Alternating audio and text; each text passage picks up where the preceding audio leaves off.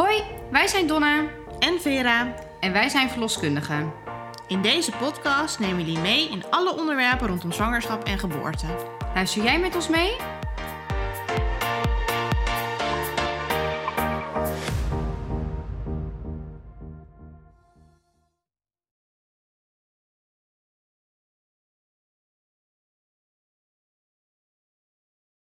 Welkom bij aflevering 5 van de Verloskast. Hoe is het, Vera? Ja, het is vooral vroeg en, eh, en ik ben moe. Vroeg. Ja, Het ja. is half tien. Nou ja, ik moest hier eigenlijk van Donna om acht uur zijn. En eh, dat komt omdat we eigenlijk ja, natuurlijk zo druk zijn eh, met onze baan als verloskundige... dat we dit soort dingen of 's ochtends vroeg of 's avonds laat opnemen. Ja. Nou ja, vandaag zitten we in de, in de ochtendpodcast. Ja, ja. Nee, ik ben ook best moe eigenlijk. Want ik heb gisteren drie bevallingen gedaan in één nacht. Drie bevallingen in één nacht? Ja. Jeetje. Ja. Dus eh, dat was even niet slapen, 24 uur. Nee. En daarna met baby. Ja, dan kan je ook niet slapen. Ik kijk er al naar uit. Ja. Dus dan vind je half tien niet meer zo vroeg hoor, denk ik. Nee, precies. Dan heb je al de hele ochtend erop zitten. Dan is je dag bijna voorbij. Maar goed. vandaag gaan we het eh, over iets bijzonders hebben. Ik denk dat we allemaal wel eh, de film De Gelukkige Huisvrouw hebben gezien. En misschien vragen jullie wel af van... zijn dat soort dingen nou eh, dingen die in het echt ook voorkomen... of is dit toch eh, vooral wat je in een film ziet? Eh, en daar gaan we het vandaag over hebben. We willen met jullie een verhaal delen uit de praktijk. Iets wat Donna heeft meegemaakt. Dus we zullen jullie deze podcast daarbij meenemen. Ja, dus we zullen het verhaal... Ik zal het verhaal vertellen. Dus we hebben wel sommige dingen misschien een beetje aangepast... om de anonimiteit te waarborgen van deze mevrouw. Eh, Vera die zal mij eh, de vraag stellen. Ze kent het verhaal wel een beetje, maar... Ja, We gaan er even goed op in. En dan eh, daarna zullen we denk ik nog wat dingen over uitleggen over het onderwerp. Precies. Ja, ja. hey, want vertel Donna, je had dienst en je kreeg een telefoontje. Ja, ik had inderdaad dienst. Ik had dienst samen met een student. een- dus een verloskundige in opleiding, derdejaars. En eh, ik zat op een kraamvisite en ik kreeg inderdaad een eh, telefoontje. En waar ging dat telefoontje over?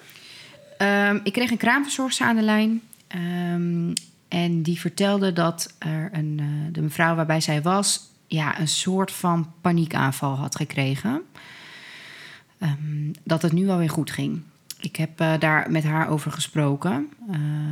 En zij vertelde dat deze mevrouw heel slecht sliep. Oh ja. Ehm, dus Maar, ja, dat is ook iets wat we wel vaker zien in, het kraam, in de kraamweek natuurlijk. Dat mensen slecht slapen. Want weet je nog hoe lang na de bevalling dit was? dit was ehm, zeven dagen na de bevalling. Oh ja, dus een Dus week erna. Ja. Ja. Ja, dus ze sliep heel slecht en ze had even een episode van paniek eigenlijk gehad. Ehm, maar nu ging het eigenlijk wel weer en eh, ze had veel te veel gedaan. Dus ze dachten, joh, dat zal het wel zijn geweest. We gaan de- haar naar bed brengen en dan zal het vast beter gaan. Ja. Ja.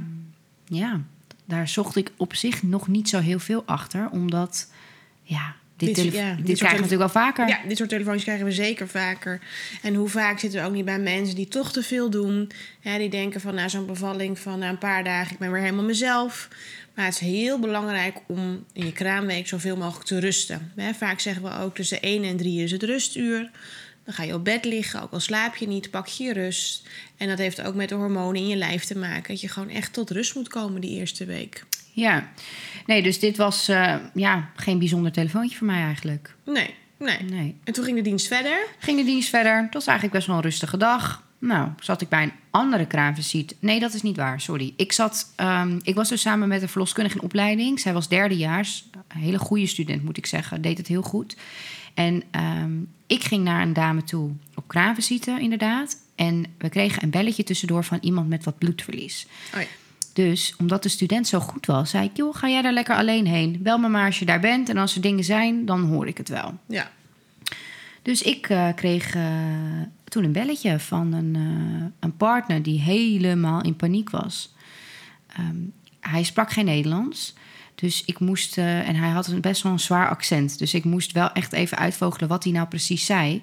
En had je wel door over wie het ging ook? Ja, dat had ik wel door, want ik kende hem. Want ik heb de bevalling begeleid van deze mensen. Ah, Dus ik had wel meteen door wie ik aan de lijn had. Maar ik dacht wel meteen, hier is iets aan, echt, wel echt iets aan de hand. Want hij was helemaal in paniek. Ehm, Dus het enige wat ik eigenlijk verstond was... ehm, ik heb er vastgebonden. Ja, Hij had zijn vrouw vastgebonden. nou dat wist ik dus niet. Ik heb er vastgebonden, want ze deed heel gek. Dat, dat zei hij. Ja. Nou ja, hè, als verloskundige ga je natuurlijk meteen denken... Hè, wat kan het dan zijn? Nou, ik heb een paar vragen gesteld. Hij zei ja, ze ging ook... eh, ze had zichzelf niet meer in de hand. En ik dacht dan, hè, heeft ze dan misschien een soort van epileptische aanval gehad? Of ehm, hij zei gewoon, ze is niet zichzelf, ze doet raar. Dus ik dacht, hmm, ze heeft me ook al eerder gebeld met wat slaaptekort en paniekaanval. Misschien is het wel psychisch eh, dat het niet goed met haar gaat. En heb je haar zelf aan de telefoon Nee. gevraagd? Of, eh, Nee, ik heb haar niet zelf aan de telefoon gevraagd, want eh, ik hoorde haar op de achtergrond wel ja, geluid maken. En ik dacht gewoon, ik ga er gewoon meteen heen. Was je in de buurt? Nee, nee, Al- althans in de buurt. Het was niet dat ik de straat erachter was. Ik moest, ik denk, een kwartiertje rijden. Ja. En eh, ik belde de student. Ik zeg, joh, hoe ver ben jij? Ja, ik ben klaar. Ik zeg, ehm, pak je spullen. Ik eh, kom hierheen en we gaan daarheen. En hoe was dat voor jou, dat ritje in de auto, ja, zeg maar? er, er ging echt van alles door mijn hoofd heen. Ik vond dit heel spannend. Ja, want ehm, ik dacht echt, wat ga ik aantreffen? En ik ben gelukkig met een verloskundige in opleiding... maar voor de rest sta je toch echt alleen. Ja. Dus je, je weet je, je gaat daarheen, maar je, weet, je hebt geen idee waar je eigenlijk heen gaat. Wat, wat ga je zien? Wat, hoe is de situatie? En dat is, vind ik best wel eng. Ja. ja, wat dat betreft hebben we eigenlijk best wel een vak. Hè, dat je dus in je eentje op zo'n situatie afgaat. Zonder dat je dat met meerdere zorgverleners doet. Ja, Omdat je zelf in eerste instantie het risico in moet schatten. En vanuit daar verder gaat kijken van wat, wat moet, kan je voor iemand doen. En Ja. zijn er andere zorgverleners nodig? het is eigenlijk best wel een eenzaam beroep hoor. Ja, maar nee, dat vind ik ook. Ja, Ik heb wel eens gezegd, van eigenlijk is het ook misschien wel leuk om met z'n tweeën dienst te doen. ja dat zou ik heel ook gezellig vinden. Ja, Maar nou. ook leuk en goed, denk ik. Soms Ja. mis je wel even dat je even een ander aan kan kijken van wat vind jij? Of nou, Precies. kan, kunnen natuurlijk altijd collega's onder elkaar eh, wel bellen. Ja, maar, maar dat doe je niet. Nee. Dat doe je, je wilt toch vaak in je eentje oplossen. Dat is dus wel vaak fijn aan een student. Dat je, ehm, eh, dat je dan dus iemand bij je hebt. Ja. En da- daarmee ook kan overleggen. Want je bent ook gewoon maar mens. ja, Dus eigenlijk wel fijn dat je bij deze casus dus een student bij je had. dat was heel erg fijn. Ja. En voor haar was het heel leerzaam. Ja, precies. Ja, Maar vertel verder. Want jullie eh, waren in de auto. Of althans, je had haar gebeld. Jullie gingen daar naartoe. Ja, dus nou, we stappen eigenlijk de deur in en eh, ik zie haar niet. Dus ik zei, waar, waar is ze? En toen zei die boven, aan de trap. En toen liep ik naar boven. En toen ja, zat ze aan de trap vast. Die mevrouw zat aan de trap vast. Ja, die man heeft haar dus aan de trap vastgemaakt. En Dus hoe had hij dat dan gedaan? ja, volgens mij met een, met een touw van eh badjas of zo. Oh. Ja. Ja, dus echt super heftig. Dus ik zei ook meteen, wat, wat is dit? En haalde los. En eh dit vind ik niet normaal. En ik, ja. Want ik zou gelijk denken aan iets van huiselijk geweld als u dat Ja, ziet. Van maar waarom ik- ik bindt dacht een man en vrouw vast aan een trap? Ja, en ik op dat moment, ik, ik zeg tegen haar: hey, hey, eh, hoe is het? Weet je. En toen was ze op zich wel heel helder. En ehm zei gewoon: Hey Donna, want ze kende me natuurlijk van de bevalling. Hey, en eh, ik zeg: Joh, ik zeg tegen die man: Maak er eens los. En toen zei hij: Nee, nee, weet je het zeker? Want eh, eh, ja, ze wilde net van de trap springen. Van de trap springen? Ja, dus ik dacht: Wat? Maar zij was, kwam zo normaal over. Want ze zei dat niet tegen jou, ik Nee. van de trap springen. Nee, en eigenlijk op het moment dat hij haar dus losmaakt, ja, wordt ze helemaal gek. Ze, ze, Maar wat deed ze dan? ze begon in haar eigen taal te praten, te schreeuwen. Want zij sprak dus niet Nederlands, maar wel goed Engels? Of hoe... eh, Ja, ze sprak Engels. Ze kwam uit Afrika. Dus Oh, ja. eh, ja, Ja. ze had wel een eh, behoorlijk accent. En ze was dus helemaal over de toeren. Ja, vaak als mensen natuurlijk teruggrijpen naar hun eigen taal, zegt dat ook iets, hè? Nou, dat, dat is dus het grappige. Aanvankelijk begon ze in het Engels. En op een gegeven moment begon ze in het Afrikaans tegen me te praten. Maar echt bloedserieus. En ik dacht echt, ik begrijp je niet. Nee. Nee, kon die man wel Afrikaans? Eh, ja, Oké. Ja, en, ehm, maar hij kon Afrikaans, maar hij zei ook, ze, ze, ze praat echt wartaal. Oh, Ze- ja. ze, er zijn geen goede zinnen wat ze zegt. Nee, nee, nee, nee, nee. En je dacht niet van, eh, er is lichamelijks iets met haar aan de hand. Weet je, als mensen natuurlijk gek verward gaan praten, hè, dat dat natuurlijk misschien iets anders aan de hand is. Dat idee had je niet. Nee, dat idee had ik niet. Ik Nee. dacht eigenlijk meteen, ze zit in een psychose. Ja. Ja, maar dat is natuurlijk iets wat je vooral uit de boekjes leert eh, op school. Ehm, maar, en waardoor dacht je dat dan? Want zij zit in een psychose. Ja, ehm, ze, ik kende haar natuurlijk van de bevalling, van daarvoor. Ze is eigenlijk een heel rustige vrouw, heel lief. En ze was gewoon niet zichzelf. Ik zag een andere vrouw. Maar ook al hoe ze naar me keek, de, haar blik en haar ogen... Ja, dat, dat heb ik echt nog op mijn netvlies staan. Ja. Hoe ze me aankeek. Dat zijn dingen die je eigenlijk nooit meer vergeet. Nee, daar heb ik echt daarna ook, na de hele, hele casus... heb ik daar echt nog vaak aan gedacht. Ook een beetje last van gehad, hoor. Ja. Ja. Ik vond het heel heftig. Ja. Ja, kan ik me heel goed voorstellen. Als iemand je zo verward en raar aankijkt... en ook Ja. rare dingen dus zegt. En doordat ze waanbeelden had, dacht ik dus, zij heeft een psychose.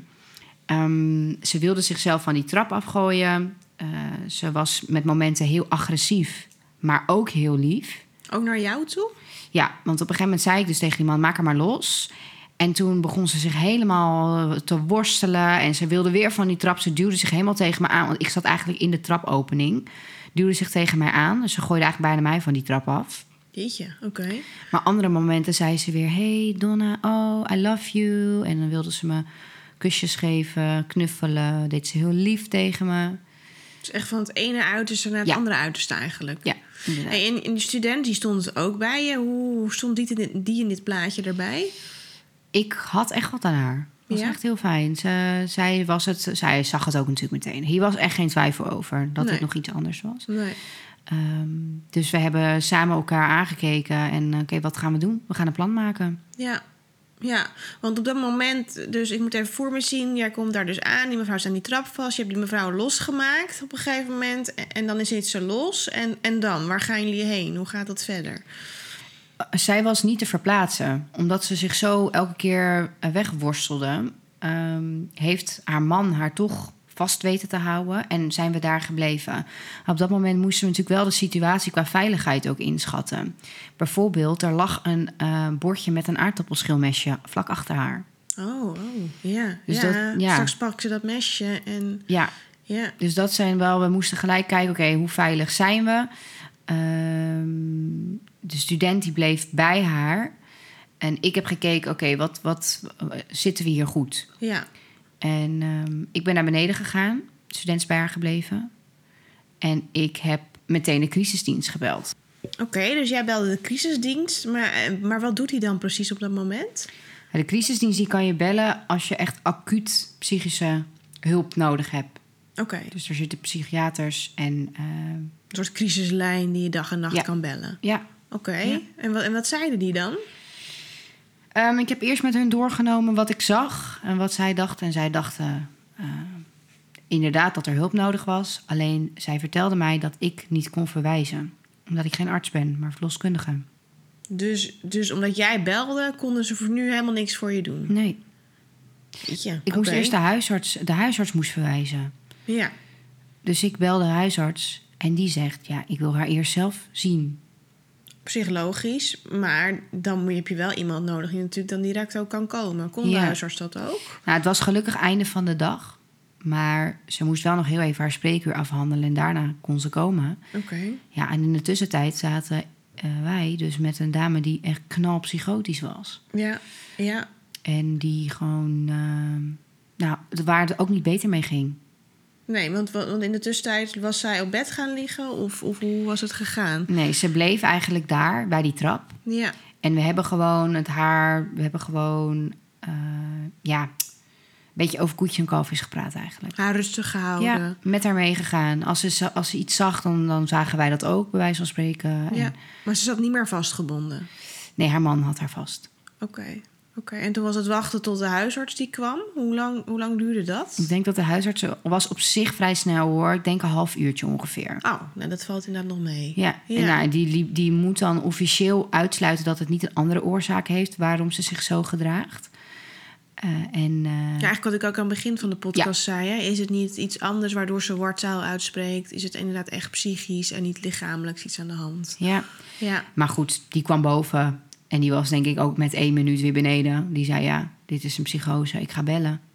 oké. Dus het is wel fijn dat hij in ieder geval gelijk zei van... ik ben het met je eens en, eh, en we moeten wat gaan doen. Ja, Ja, en het was ook fijn dat er een andere zorgverlener was. Ja, nou eigenlijk wat we ook in het begin zeiden. Hè? Want je staat dan zo alleen. Ja, je staat daar met een student. Uh, maar dat er ook iemand anders is die bevestigt wat er aan de hand is. En die ook weet wat verder de stappen zijn. Hè, want we zijn natuurlijk verloskundigen. Uh, waarbij we dit natuurlijk ook... Wat ik, wat, hè, we leren dit op school. Maar, ja, maar vind jij dat we dit heel uitgebreid op school krijgen? Nee, nee, ik denk dat dit een heel klein deel is van wat je krijgt. Mede omdat het natuurlijk ook heel weinig eigenlijk voorkomt. Hè. Wat we zien is dat eigenlijk maar 0,1 van de procent van de mensen... Nee, zeg ik het goed? Ja. Ja, 0,1 procent van de mensen een psychose krijgt. Dus dit komt zo weinig voor dat het puur eigenlijk iets van... jongens, hè, dit kan voorkomen in je vak als verloskundige... maar de kans dat je het überhaupt meemaakt is heel klein. En als je dan meemaakt, ja, wat zijn dan de stappen? En ik denk dat een crisisdienst bellen zou ik ook gedaan hebben. Ja, dat, daar dacht ik ook meteen aan. Ja. Ik moet de crisisdienst bellen. Dat is iets wat je, wat je meekrijgt. Maar ja. ja. blijkbaar kon ik niet eens verwijzen. Nee, nee. En wat, die huisarts die had dus door van... oké, het is serieus, uh, we moeten wat gaan doen. Wat, wat ging de huisarts dan doen? De huisarts die ging dus in eerste instantie de crisisdienst bellen... Hè, om... Uh, uh, nou, dat ze hierheen, dat ze daarheen konden komen. Ja. En die gaf, uh, die, zij gaf haar een, um, een oxaspam. Dus oh, een, um, een pannetje. Een pannetje, ja, een pammetje. ja, ja oké. Okay. En daar uh, reageerde ze op zich wel heel goed op. Ze werd wat rustiger. Nou, ze viel een soort van een hele diepe slaap. Ja, want ze had natuurlijk ook amper geslapen. Ja, dat, dat, was natuurlijk het allereerste belletje die dag over deze mevrouw. Ja. Dat ze zo weinig slaap had gehad. Ja, dus zij kreeg die oxazepam en ze ging op bed liggen. En toen uh, viel ze in slaap. En uh, toen even later, ja, toen kwam de crisisdienst. En toen lag zij heerlijk te slapen. Jeetje. Ja, dus die crisisdienst die dacht, nou, ik sta hier bij een slapende ja, mevrouw. Die kon dat niet uh, objectiveren. Nee. Dus uh, die moesten afgaan op mijn verhaal. Want al die tijd was jij bij deze mevrouw gebleven? Ja. En de huisarts ook nog? Ja. Uh, en mijn collega kwam, want wij hadden dienstoverdracht om vijf uur. En oh, dit ja. speelde zich allemaal rond die tijd af. Dus die kwam ook. Dus ik stond ook met een collega. Ja, ja. Um, dus dat was ook wel fijn. En uh, ondertussen heeft de student heel lief de baby nog een flesje gegeven. Want die was er natuurlijk ook nog. Ja, dus er is ook een baby in dit hele verhaal. Ja, ja want, want ze reageerde niet gek ook op de baby, deze mevrouw. Of was die baby gewoon even vergeten? De baby was even vergeten. Ja, ja, ja. ja. Maar goed, dus die crisisdienst was daar. Die zag een slapende mevrouw. Um, en toen? Ja, toen vroegen zij zich af of um, dit echt een psychose was. Of dat ze ja, paniekaanval had gehad. Oké, okay, dus zij dachten van mogelijk is het een paniekaanval geweest... en is ze nu met een oxazepannetje is uh, rustig geworden. Um, dus dat is het. Ja, en dat vond ik wel uh, ja, bijzonder. Want ja, ja. Uh, de huisarts was inmiddels weg. Maar wij hadden hier echt geen twijfel over. En ik kreeg ook nog wel vragen of ze misschien wat theatraal aangelegd was... Nou, dat schoot bij mij wel een beetje in het verkeerde keelgat. Ja. Want ik, uh, ik was nog echt in shock van wat ik gezien had.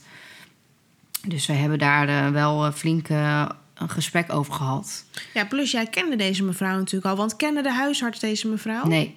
Nee. Nee. nee, nee, nee, precies. Want jij kende deze mevrouw al. Ze heeft natuurlijk, je hebt, had haar bevalling gedaan. Dus je hebt haar eigenlijk in verschillende fases gezien. En voor jou was het wel totaal anders dan je er eerder gezien had, natuurlijk. Ja. Ja, ja. Dus de, de crisisdienst die vond het een uh, beter idee dat zij thuis bleef met baby, zodat ze niet gescheiden werden en met man. Ja. Maar dat er mensen van hè, hulp kwam, uh, hun vangnet om ze wat meer te ondersteunen. Maar zoals ik al zei, deze mensen kwamen niet uit Nederland, dus die hadden ook geen vangnet. Nee. Plus, ik vond dat geen fijn, fijne gedachte. Mijn collega overigens ook niet. Want wanneer zouden die hulpverleners dan komen? Want het was een beetje einde van de dag. Uh, je gaat de nacht in. Hoe zag dat er dan uit? Nou, dat moest vanuit hunzelf komen. Dus als zij vrienden hadden, familie die hun konden, konden ondersteunen. Um, oh, dat, dat op die is, manier. Dat is wat zij wilden. Ja. Ja. want het was beter als ze thuis bleef en gewoon aan de rust ging werken. En, uh, Maar er zou niemand vanuit een of andere Nee. psychologische hulpinstantie Nee. komen helpen. nee. Oké, oké. nee, dus daar, nou, daar was ik het echt niet mee eens. Ehm, want kijk, wij als verloskundige voelen volgens mij altijd verantwoordelijk voor alles en iedereen. ja. En ik dacht echt, ja, maar als er iets gebeurt vannacht. Ik ga zo niet naar huis. Nee. Nee. En dan, Nee. dan, eh, dan ga ik daar de rest van mijn leven last van krijgen. Dat, dat, kan, dat kan niet. Laat staan, ze doet wel iets of ze doet iets met de baby. Ja. Of, eh, Maar ik dacht echt, jongens, zien we even over het hoofd dat zij zichzelf van die trap heeft proberen te gooien. Ja. Dat is wel een hele heftige paniekaanval dan. Ja. Dat, dat klinkt niet als een paniekaanval. Ja, Nee, dus eh, daar nee. hebben we echt wel een flinke discussie over gevoerd. En op een gegeven moment hebben mijn collega en ik echt letterlijk gezegd van... als jullie haar thuis willen houden, dan is dat goed. Ja. Maar dan zijn wij niet verantwoordelijk voor als er vannacht wat gebeurt. Nee, precies. Ja, hoe, want werd, dat, hoe werd daarop gereageerd? ja, ehm, daar werd, werd niet echt antwoord op gegeven. Toen was het stil eigenlijk. Ja. Ja. Dus wij hebben echt wel aangestuurd op toch een opname. Diezelfde avond nog. Ja. ja. En haar partner ook. Want die dacht ook, dit gaat niet. Ik wil niet met haar alleen thuis zijn. Die zag dat helemaal niet zitten Nee. natuurlijk. Nee. En gaandeweg dat we dit gesprek aan het voeren waren, werd zij weer wakker. Ah, ja. En zij begon zich wel meteen weer gek te gedragen. Ze ging in een hoek van de kamer zitten om te plassen. Plaste ze ook echt? Of? Ja, En dat, wat, dat crisisdienst had toen wel door van... Ja. hé, hey, dit is wel gek. ja, ja. Die wilde een gesprek met haar voeren. En ze werd wakker en ze werd, was natuurlijk helemaal even van de kaarten van de wereld. Dus ze dacht echt, hé, wat, wat? En die zeiden natuurlijk vragen van, weet je wie je bent? Weet je waar je bent? En nou, eerst reageerde ze ook heel normaal. Maar ja, op een gegeven moment ging ze weer inderdaad gekke taal. En eh, wees ze naar mij, maar noemde ze bij mij een hele andere naam. Ja, ja, Dus toen ja, verviel ze eigenlijk weer in het gedrag van wat ze voor de oxazepam ook had. ja. Dus, ja, dus inderdaad, die oxyspan had het een beetje onderdrukt... maar dat kwam nu allemaal weer terug Ja. omhoog. Ja, ja. Dus toen werd ze meegenomen. Of hoe ging Ja. dat dan? Toen, ehm, eh, dat duurt wel allemaal even hoor. Dat, dat, eh, want voordat de crisisdienst er was, waren we denk ik inmiddels ook al twee uur verder. En toen moest ze nog opgehaald worden. Eh, dus toen zijn wij weggegaan. Ja. Ja. Precies. En dan werd, toen werd zij daar dus opgehaald. Ging dan de baby met haar mee? Of, hoe, eh, of bleef die met die meneer thuis? Volgens mij bleef die baby in, in eerste instantie thuis. Ja, volgens mij is dat ook vaak zo. Hè? Dat je dan, je wilt natuurlijk ouders eh, en kind niet scheiden, moeder en kind. Maar ehm, eh, als iemand natuurlijk zo in de war is, Ja. ja, dan, dan, dan heb je vaak een verplicht of gesloten opname, Ja. of hoe noem je dat? Ja, daar heb je natuurlijk geen baby ook bij. Nee. Nee. nee. Nee, dus en op dat moment ehm, ja, is het lastig om te vervolgen. Want iemand ligt opgenomen. Eh, de kraamweek was in principe voorbij, dus dan sluiten wij ook de zorg af. Maar ehm, ik eh, kon het natuurlijk niet loslaten.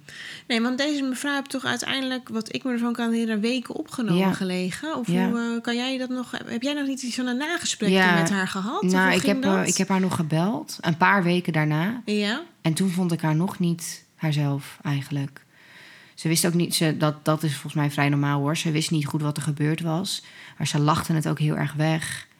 En volgens mij wist ze ook niet wie ik was. Ze, ik vond haar nog steeds niet. Ik dacht, ik heb haar aan de lijn, de dame die ik ken. ja. Vond ik, heel, eh, vond ik ook moeilijk. Want toen je haar belde, zat ze ook nog in, in, Ja. dat, ehm, in die instantie. Ja. Of, eh, ja. Ja, En maar dat is wat je vaak ziet, hè? dat mensen die zo'n psychose hebben gehad, dat het een soort zwart gat is. En dat ze zichzelf er eigenlijk helemaal niks van kunnen herinneren op dat moment. Nee, nee, Nee. nee. nee, dus ehm, ja, toen was het eigenlijk een soort van afgesloten. Maar we, ja, ik weet wel dat ze er weken heeft gelegen. Ja, en eigenlijk heb je meerdere keren tijdens deze podcast al aangegeven hoe heftig het was voor jou. Hoe ben jij daar als verloskundige mee omgegaan? Heb jij met collega's daarover gesproken? Of is het iets, iets wat je uiteindelijk weg hebt gestopt? Of hoe... eh, Nee, ik heb het er wel veel over gehad. Ja. Ja, ik ja. heb natuurlijk ook een collega gehad die erbij was, deels. Dus de, daar heb ik het. Ge, die kaas heb ik vaak besproken. Maar ik heb nog altijd, als ik er langs rijd, dat ik denk: oh jee, dat was toen. En, Als je het huis ziet. Ja, en, ja, dit is gewoon een, een, een, een casus die, eh, die je niet vergeet. Nee. nee, vraag je soms nog wel eens af hoe het met die mevrouw gaat? Ja, zeker. En ik vraag me ook zelf heel vaak af: had, had ik het anders moeten doen? Hadden we andere stappen moeten ondernemen? Had ik eerder moeten ingrijpen toen ze al belde met die paniekaanval en slecht slapen? Ja. Ja, het, het grappige is dan wel dat je dan dus gelijk bij jezelf nagaat... had ik iets anders kunnen doen? Terwijl als je terugkijkt, heb je het hartstikke goed gedaan. Ja. En denk ik niet dat je het heel anders had kunnen doen. Weet je, want hoe vaak worden we wel niet gebeld door een kraamverzorgster met een, iemand die slecht slaapt? Kijk, je moet een soort van onderscheid proberen te maken van wat is normaal en wanneer is het niet meer normaal. Ja. Hè, en dat is natuurlijk heel lastig. Wat we ook zeiden, zo'n psychose komt heel weinig voor. Dus dat staat niet bovenaan in je lijstje van als iemand belt... eh, de, de, de, de, kraamvrouw slaapt slecht. Nee. Hè, ehm, nee, dus ik denk dat je het heel goed eh, hebt gedaan. En dat het natuurlijk ook eh, voor jezelf, maar ook voor de student en de collega... ook weer een leerproces is dat je zoiets in het echt ook meemaakt. Ja. Want we begonnen eigenlijk de podcast met eh, of mensen wel eens de gelukkige huisvrouw hebben gekeken, waarin natuurlijk de, de hoofdrolspeelster een psychose krijgt. Eh, maar dat soort dingen gebeuren echt. En dan wordt in de film natuurlijk het wel heel erg uitvergroot. Maar wat jij vertelt van iemand die van een trap wil springen, dat, dat is nogal wat. Ja. Dat zijn geen kleine dingen. Nee, en nou wil ik er wel even een kanttekening maken dat een psychose zich niet altijd op zo'n manier hoeft te uiten. Hè? Dus het kan, eh, dit is natuurlijk een vrij heftige psychose. Ja, Ehm, maar dat, dat kan ook een ander beeld geven. Of mensen die eh, heel stil worden, maar wel waanbeelden hebben, maar bijvoorbeeld niet goed uiten. nee. Dus nee. het hoeft niet altijd zo extreem te zijn. Precies. Hè, het is natuurlijk altijd wel goed om te letten op alarmsignalen. Eh, maar wat we sowieso zien is dat mensen in de kraamweek, wat we al eerder gezegd hebben, slecht slapen. Eh, dat daardoor de hormonen bij werken. En dat ook niet iedereen natuurlijk op een roze wolk zit. We denken vaak van die kraamweek is een roze wolk. Eh, maar dat hoeft helemaal niet zo te zijn. Wat we eigenlijk ook terugzien in de cijfers is dat 10% van de dames ook negatieve gevoelens kan ervaren in de kraamweek en zich ook minder happy kunnen voelen. Ja, dus dat zijn dingen die heel normaal zijn om te Ja. voelen. Ja, en eigenlijk eh, een heel groot deel heeft natuurlijk echt de kraamtranen. Hè? Ja, eigenlijk zal, dag vier. dag we komen binnen en ja. de tissues kunnen erbij. Ja. Nee, maar dat, dat, dat is zo. Want het is, weet je, een kind krijgen is een live event, zoals dat zeggen. Er gebeurt zoveel op dat moment in je leven. Er gebeurt zoveel ook in je lijf qua hormonen. Dat het helemaal niet gek is dat je niet alleen maar blij bent en lachend op de bank zit met een baby. Want de helft van de tijd kan je ook nog een keer niet slapen. Ja, en inderdaad, weet je, die kraamtranen zijn normaal als het maar gewoon weer overgaat. En, Precies. eh, weet je, het is zwaar en dat, dat, dat, eh, dat blijft ook eh, dan voorlopig zo. Ja. Maar ja, dat, dat depressieve gevoel, dat moet op een gegeven moment weggaan. En als dat niet weggaat, dan moet je er wat mee. Hey, en jij, heb jij wel eens zoiets heftigs meegemaakt? Nou, niet zoiets als een psychose, dat niet. Maar wel, hè, wat ik zei, mensen die bijvoorbeeld niet slapen, die zich gewoon niet helemaal happy voelen. Ehm, en dan benoem ik dat ook vaak wel, hè, dat het heel belangrijk is om dus te slapen in het kraambed. En dat als het niet gaat, dat ze aan de bel trekken. Maar zoiets als een psychose, nee, dat komt ook natuurlijk zo weinig voor. Ehm, dat is niet iets wat ik heb meegemaakt. Nee, en ik denk ook dat weinig verloskundigen dat uiteindelijk ook meemaken. En vandaar natuurlijk ook deze podcast. Misschien ook leuk voor verloskundigen natuurlijk die dit luisteren. Eh, ja, dat dit soort dingen in de praktijk dus wel gebeuren. Ja, en voor de student was het dus ook echt een super leerzame dag. Ja, nou ja, precies. Ja, ja, ja, het is natuurlijk niet iets leuks, maar wel super leerzaam. Ehm, ja. Nou, dit was eh, aflevering 5 van de podcast. Ehm, mochten jullie nog suggesties hebben voor leuke onderwerpen, stuur even een DM op de Instagram. ja, precies. We staan zeker open voor eh, ja, dingen die jullie aandragen. En we vinden het ook zeker eh, leuk en interessant om over dingen te praten die dus niet altijd ja, leuk zijn. Hè? Zoals deze podcast gaat natuurlijk over psychoses. Dat zijn niet nou de gezelligste dingen in de praktijk, maar wel hele belangrijke onderwerpen om ook bespreekbaar, te maken. Dus laat het vooral weten als je een leuk onderwerp weet. Ehm, bedankt voor het luisteren. Ja, heel erg bedankt voor het luisteren. Beoordeel onze podcast op Spotify. Deel hem. En we zien jullie graag de volgende aflevering weer. Applausje! Doeg!